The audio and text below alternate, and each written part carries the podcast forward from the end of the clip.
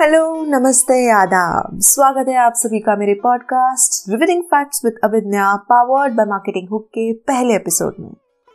इस एपिसोड में आप जानेंगे, मुगल सल्तनत द्वारा बनाए गए सुंदर जगहों के जाने अनजाने किस्से, उनकी आर्किटेक्चरल ब्यूटी और उनके इतिहास के बारे में। तो जब हम बात करते हैं मुगल सल्तनत की तो सबसे पहले हमारे दिमाग में एक जगह आती है। वो है ताजमहल।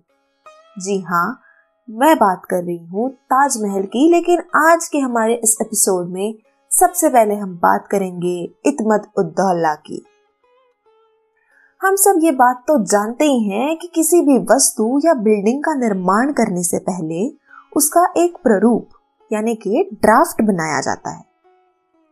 आज मैं एक ऐसे ही ऐतिहासिक मॉन्यूमेंट के बारे में बात करूँगी, जो अपने आप में तो सुंदर है ही लेकिन ये मॉन्यूमेंट भारत के इतिहास के सबसे खूबसूरत इमारत का ड्राफ्ट कहलाया जाता है। तो चलिए बात करते हैं इस मॉन्यूमेंट इतमत उद्दौला की। ये मॉन्यूमेंट सन 1622 से 1628 के बीच बनाया गया था। इस मॉन्यूमेंट को शाहजहां के पिता जहांगीर और उनकी पत्नी नूर जहाँ ने अपने माता पिता के लिए बनवाया था। ये मकबरा आगरा में यमुना नदी के किनारे स्थित है। इसका नाम इतमत उद्दौला यानी पिलर ऑफ़ द स्टेट इसीलिए पड़ा क्योंकि नूर जहाँ के पिता मिर्ज़ा गियाज बेग को यह उपाधि दी गई थी। अब बात करते हैं इस मॉन्यूमेंट की सबसे खास चीज़ की। वो है इस मॉन्यूमेंट का आर्किटेक्चरल डिज़ाइन ये मॉन्यूमेंट मुगल सल्तनत में बनाया गया पहला ऐसा मॉन्यूमेंट है जिसमें संगमरमर का इस्तेमाल किया गया है। मकबरे के अंदर के एरिया में जाने के लिए एक बड़ा सा एंट्रेंस है, जिसे पिश्ताक या इवान डिज़ाइन कहते हैं। ये डिज़ाइन एक बड़े दरवाजे की तरह लगता है और ऊपर से एक त्रिकोणीय आकार में जुड़ा हुआ है। टूम में जाने के लिए डिज़ाइन की खिड़कियाँ बनाई गई हैं। जाली के डिज़ाइन की खिड़कियाँ बनाई मकबरे के आसपास समान अंतर में चार मीनार बनाए गए हैं और ये पूरा मॉन्यूमेंट एक बाग के बीचों बीच उभारा गया है। ग्रेव यार्ड यह एक ही जगह है इस मकबरे के अंदर जो असमान रूप से बनाया गया है। अगर आपने ताजमहल को देखा है तो आपको समझ आ ही गया होगा कि अभी तक मैंने जो भी बातें बताई, वो काफ़ी हद तक हमें ताजमहल में देखने को मिलती है। इसी वजह से इस टूम को, इस मॉन्यूमेंट को बच्चा ताज, यानी कि मिनी ताजमहल कहते हैं। और अब जब बात ताजमहल की छिड़ गई है तो एक मशहूर शायर और गीतकार साहिर लुधियानवी जी ने खूब कहा है, और मैं फरमाती हूँ, एक शाहजहां ने बनवा के हसी ताजमहल एक शाहजहां ने बनवा के हसी ताजमहल सारी दुनिया को मोहब्बत की निशानी दी है। इसके साय में सदा प्यार के चर्चे होंगे। खत्म जो न हो सकेगी वो कहानी दी है। खत्म जो न हो सकेगी वो कहानी दी है। ताजमहल के बारे में क्या कहें? एक ऐसा सुंदर मॉन्यूमेंट जो प्रेम का प्रतीक तो है ही, लेकिन एक ऊंदे आर्किटेक्चर की लाजवाब मिसाल है। आप तो जानते ही होंगे कि ताजमहल को शाहजहां ने अपनी पत्नी मुमताज़ के लिए बनवाया था। ये सन 1628 टू 58 के बीच में बनाया गया था, यानी कि इसके निर्माण में तकरीबन 30 साल का समय लगा था। ये 42 एकड़ के एरिया में फैला हुआ है और तिहत्तर मीटर लंबाई है इसकी, जो कि कुतुब मीनार से भी लंबा है। इसे बनाने में लगभग बीस हज़ार कारीगरों की मदद लगी थी। ये पूरी तरह सिमेट्रिकल है, यानी कि चारों तरफ़ से समान रूप से बनाया गया है। लेकिन क्या आप ये जानते हैं कि ताजमहल के निर्माण में सिर्फ़ संगमरमर, यानी व्हाइट मार्बल ही नहीं, बल्कि कई अलग अलग रत्नों का भी समावेश था। जैसे यशाब, मूँगा, फिरोजा, अकीक लजबाद सुलेमानी, पेतुनी इत्यादि। ये सब अंग्रेज़ों द्वारा निकाल दिए गए। इन रत्नों को दुनिया के कई अलग अलग हिस्सों से भारत में मंगवाया गया था। इन्हें भारत में लाने के लिए कुल हज़ार हाथी लगे थे। ताजमहल के मीनार, यानी ताजमहल के वॉल्स सीधे 90 डिग्री पर ना होकर बाहर की तरफ़ झुके हुए हैं, जिसकी वजह से यहाँ अगर कोई भी अनहोनी हो जाए, कोई भूकंप आ जाए या कोई नेचुरल कैलामिटी आ जाए तो इसके मीनार बाहर की तरफ़ गिरेंगे, ना कि अंदर की तरफ़, जिससे मुख्य इमारत को कोई नुकसान नहीं पहुंचेगा। ताजमहल के मेन एंट्रेंस पर सुंदर कैलीग्राफिक डिज़ाइन बनाई गई है और उस डिज़ाइन में एक श्लोक लिखा गया है जो कुछ इस प्रकार है। हे आत्मा, तू ईश्वर के पास विश्राम कर। ईश्वर के पास शांति के साथ रह और उसकी परम शांति तुझ पर बरसे। इसे अब्दुल हक नामक एक कैलीग्राफर से लिखवाया गया था और इनकी कारीगरी से खुश होकर इन्हें अमानत खान नाम का दर्जा दिया था। वर्ल्ड वॉर टू के दौरान या ट्वेंटी सेंचुरी में जितनी भी लड़ाइयाँ हुई, उसके दौरान ताजमहल को हवाई हमलों से, यानी कि एयरबॉर्न बॉम्ब से बचाने के लिए इसके टूम को बैम्बू की स्कैफोल्डिंग कराई गई थी। मतलब जब भी पायलट ऊपर से देखते तो उन्हें यहाँ एक बैम्बू का ढांचा सा नज़र आता, ना कि ये खूबसूरत इमारत और इस तरह बखूबी दिमाग लगाकर ताजमहल को अनेक युद्धों से, अनेक लड़ाइयों से सुरक्षित रखा गया। शाहजहां और मुमताज़ का मकबरा जो हमें देखने मिलता है, वो दरअसल उनकी असली कब्र है ही नहीं। वो सिर्फ़ एक नकल है, उनकी असली कब्र उसके नीचे वाली मंजिल पर स्थित है। कहा जाता है, ताजमहल के डोम में एक छेद बनाया गया है, जिसे बारिश के समय सिर्फ़ बारिश की एक बूंद शाहजहां और मुमताज़ के कब्र पर गिरती। है ताजमहल पर जब सुबह की सूरज की किरण गिरती है तो वो गुलाबी रंग का दिखाई पड़ता है और पूर्णिमा की रात को नीले रंग में चमकता है।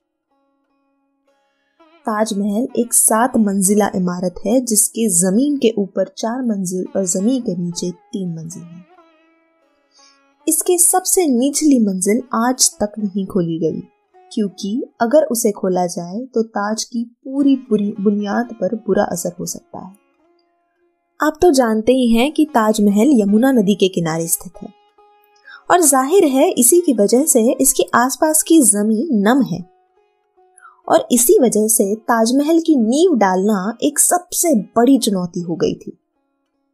इसीलिए के लिए सिर्फ़ ईट पत्थर ही नहीं, बल्कि आबनूस की लकड़ियों का काफ़ी इस्तेमाल किया गया था।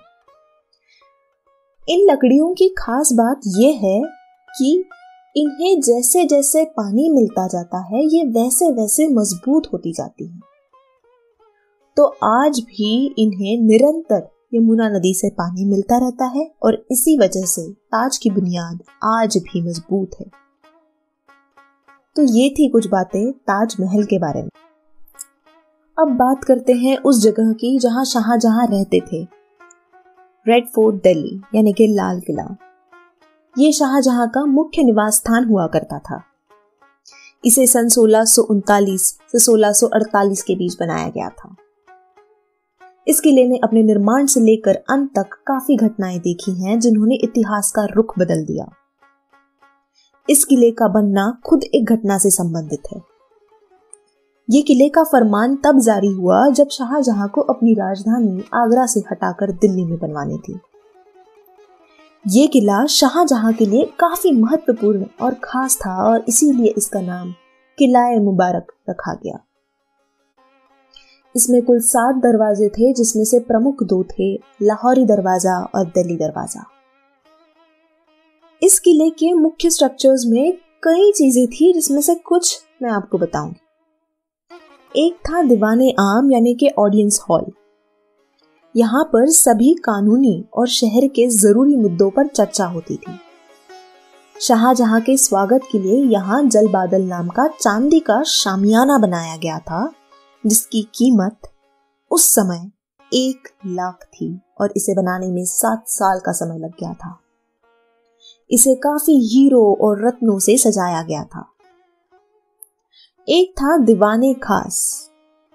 ये पूरी संगमरमर से बनी इमारत थी और ये दरबार सिर्फ़ रॉयल्स और घर के सदस्यों के लिए ही था। इसके बीच में एक नहर, यानी कि वाटर स्ट्रीम बहती थी, जिसका नाम था नहर बिश्त। यह नहर पूरे किले के अहम हिस्सों से बहती थी। लेकिन क्या आपको ये पता है कि इस नहर में पानी आता कहाँ से था? वो आता था यमुना नदी से। किले में एक तीन मंजिला इमारत ऐसी बनाई थी जिसका नाम था शाह बुर्ज। ये इमारत यमुना नदी के पास बनवाई गई थी, जिसका मुख्य काम ही था किले में पानी पहुंचाना। इस शाह बुर्ज से एक पर्शियन व्हील जोड़ा गया था, जो बैल आदि प्राणियों की मदद से घुमाया जाता था और नदी का पानी ऊपरी मंजिल तक पहुँचाया जाता था। शाह बुर्ज में एक चेंबर होता था जो प्रेशर बनाने में मदद करता था।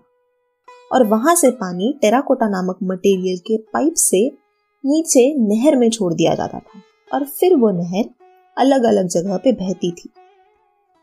इसी नहर का पानी फवारों में, बगीचों में नहाने के लिए, इत्यादि चीज़ों के लिए यूज़ किया जाता था। इसी दीवाने खास के बाहरी तरफ़ मशहूर शायर आमिर खुशरो की शायरी लिखी हुई है, जो है, गर फिरदौस बर्रुए जमी अस्त हमी अस्तो हमी अस्तो हमी अस्त अर्थात, अगर इस धरती पर स्वर्ग है तो वो यही है यही है यही है। इसी दीवाने खास में मशहूर तख्त एतौस यानी पिकॉक थ्रोन रखा गया था। इस सिंहासन को अनेक हीरे, मोती और नीलम जैसे अनमोल पत्थरों से सजाया गया था। और इसी सिंहासन पर लगाया था कोहिनूर हीरा। जी हाँ ये वही कोहिनूर हीरा है जो आज इंग्लैंड के रॉयल क्राउन कलेक्शन में रखा गया है।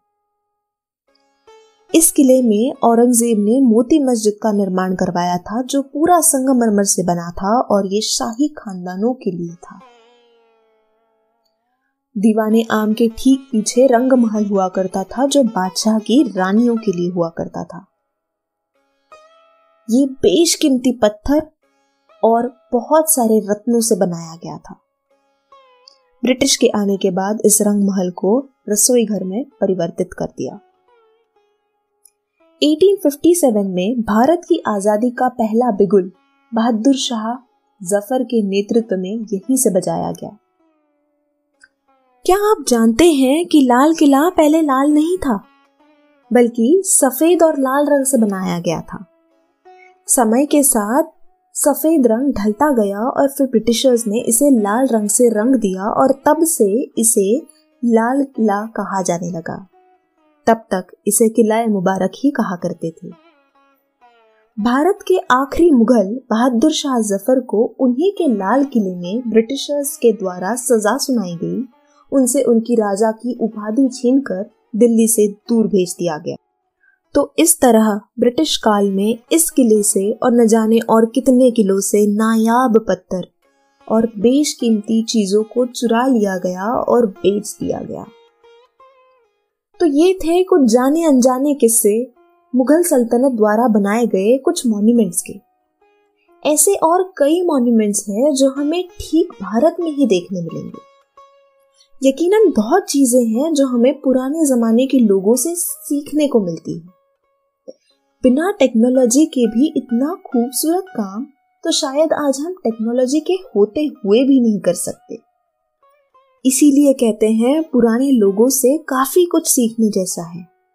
Culture wise engineering mind technological mind architectural mind political mind और न जाने और कितनी चीज़ें हैं जो हमें सीखनी चाहिए।